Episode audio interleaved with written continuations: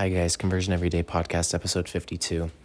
Um, having a little bit rougher of a night, anxiety wise.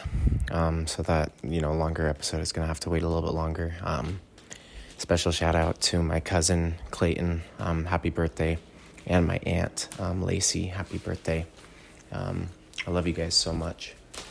And you guys mean the world to me.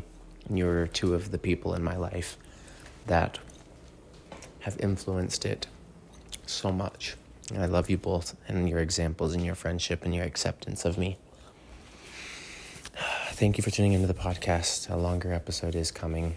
I can promise that. Go Cougars, go Broncos, go Jazz.